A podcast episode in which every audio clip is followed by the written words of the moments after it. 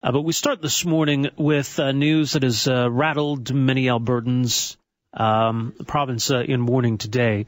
Uh, shocking news last night that uh, Manmeet Bhullar, 35 year old PC MLA, former cabinet minister representing the city of Calgary, had died tragically in, in a in a crash on, on the QE2 last night. He'd been driving back to Calgary from Edmonton. This is just north of Red Deer, as we understand. Um, had had stopped to to assist another motorist whose vehicle had, had gone off the road and was um, was tragically struck by uh, an out of control semi, as we understand it. Yeah, now the first remark that we've heard from so many people who commented uh, uh, upon this news, um, this very sad news, was that it's not surprising at all to them that uh, that Manmeet Bhullar pulled over to assist another motorist. That that's just the uh, absolutely the type of character that he was. Um, this is a, this is a significant loss for Alberta. Manmeet was a very selfless politician, and that's why the tributes uh, all sound the same about Manmeet. Uh, that he was uh, uh, the the right kind of person, the, the, the definitely the type of individual that uh, all Albertans should hope to have representing them, and he is a, a huge loss to uh, to his constituents and indeed to the whole province of Alberta. A, a good friend of mine um, said that on the on the first day uh, of the Legislative Assembly, on the first day in 2012, when um, when he when he entered, this good friend of mine entered the House. Uh, Manmeet was there on the other side uh, in, in the government benches. He was in the opposition benches. And Manmeet reached out, shook his hand basically, and said, It's good to see another young person in here. We've got to straighten this place out.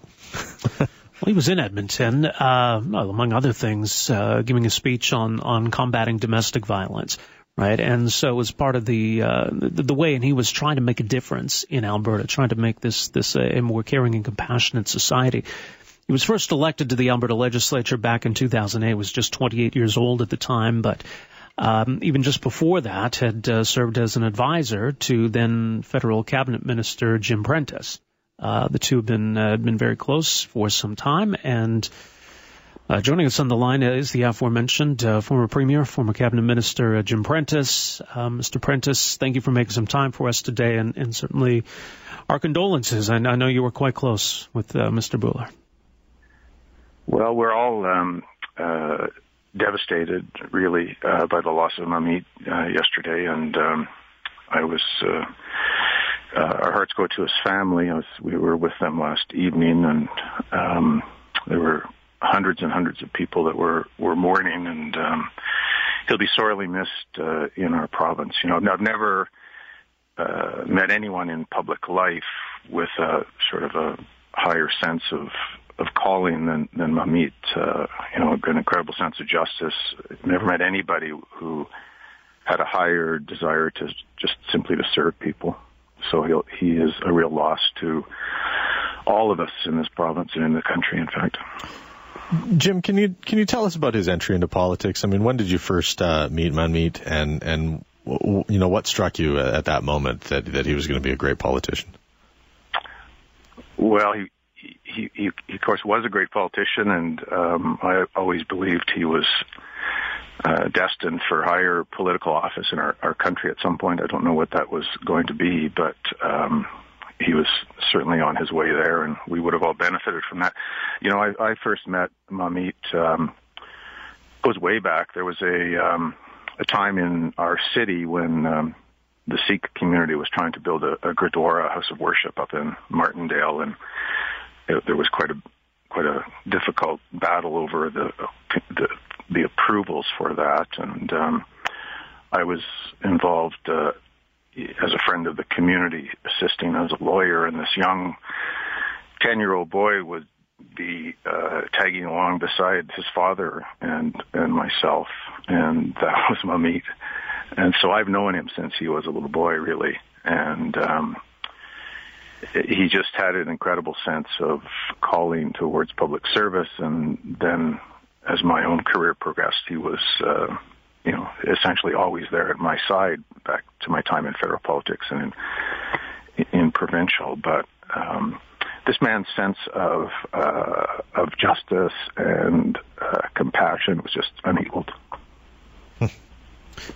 to be elected at uh, age 28 and very early on. I mean, he was he was entrusted with a lot, uh, took on a lot of responsibility uh, as both a young MLA and, and a rookie MLA, and, and and really seemed able to handle it. was was more than capable of, of taking on those responsibilities, and obviously that that grew and grew. I mean, I, I suppose it speaks to. Um, not just his willingness to make a difference, his eagerness to make a difference, but his ability to make a difference. Sure, and, and you fellows knew him, and uh, many of your listeners uh, did as well. I mean, he was a giant of a man physically with a big beard and uh, enormous smile, and he could lift and, and carry um, any room that he went into. You know, I think a, a couple of his caucus colleagues have sent out um, notes just you know confirming that he was he was the heart and soul of the the pillar of strength in the in um, the conservative caucus and in any any room that that he was in but you know he took on really some of the most difficult jobs, whether it was human services and some of the difficult challenges surrounding the, the death of children in our province, or laterally trying to deliver on the construction of schools. He he was always uh, able and willing to shoulder that really the most the most difficult jobs, but it was always in terms of this this desire to to serve and um, you know, in, fact, that's of course how he passed away. I mean, he was not only on his way to Edmonton to the legislature, he had, had in fact stopped to help uh, someone else who had been in a car accident.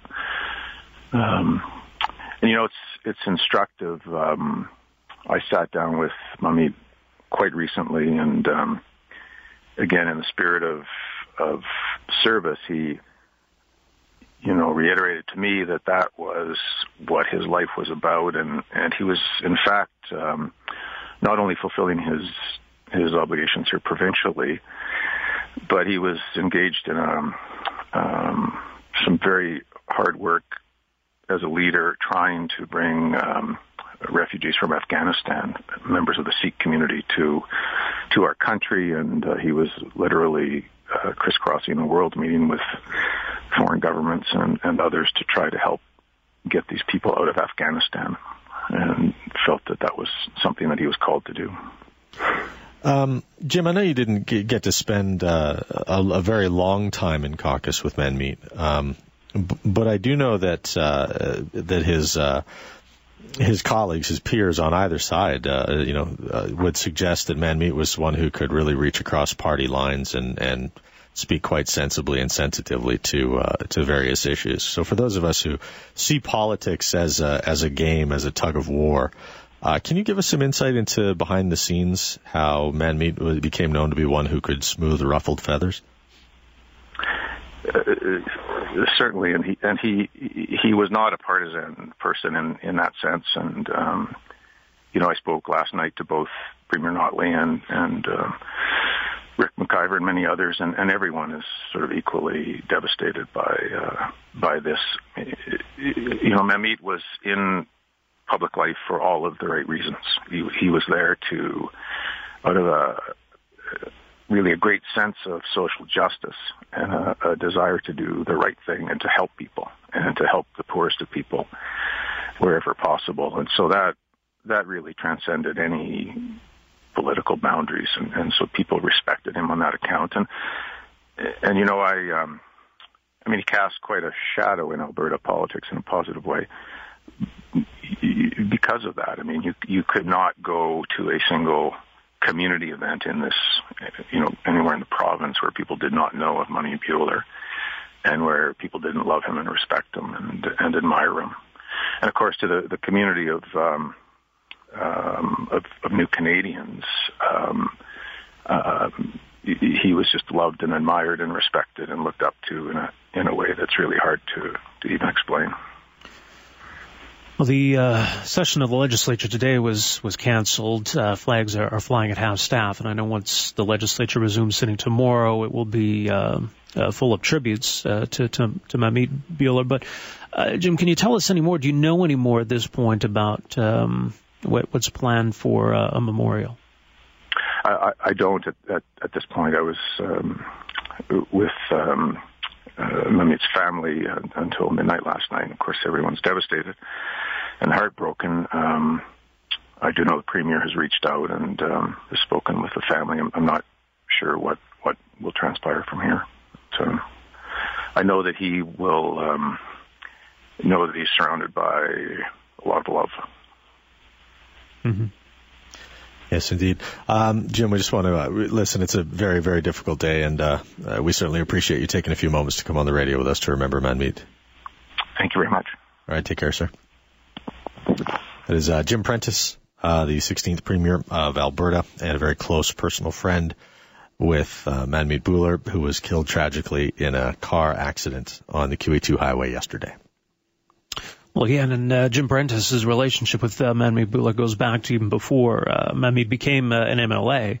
Uh, so they've known each other for some time. And um, as, as Jim Prentice said, he was with the family last night as they struggled to take in this information uh, just out of the blue, right? And, you know, it's something that I, I think – uh, we take for granted, maybe even the, the politicians themselves take for granted. He was uh, he had been speaking at the University of Calgary uh, at an event yesterday, and then had to drive up to Edmonton to to be there for when the legislature was to have sat today, and that's what they do on a regular basis. It's constantly back and forth from from Edmonton to Calgary, and and that includes um, snowy days and wintry days and days when most people would just as soon not be on the road, and you know. It, it's the job, though. Right? It's in the back of your head, uh, you know, when when road conditions get like that, and you'd rather not be on the highway, but you still don't don't think that something like this is is going to happen. And you know, for someone still so young, it's hard to believe he was only 35 years old. It seemed like he'd been in politics for a long time and had been given a lot of responsibility as as a government MLA, taking on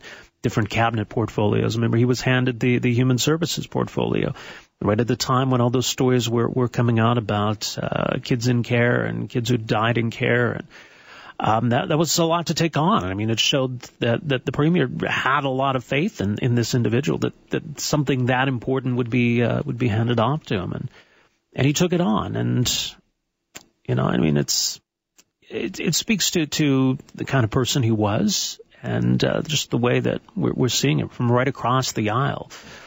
Um, just the, the, the grief and the and the tributes pouring in. I mean, it, it speaks to how how people thought of him, and you can put all the partisan stuff aside. You know, it's yeah. that party, that party.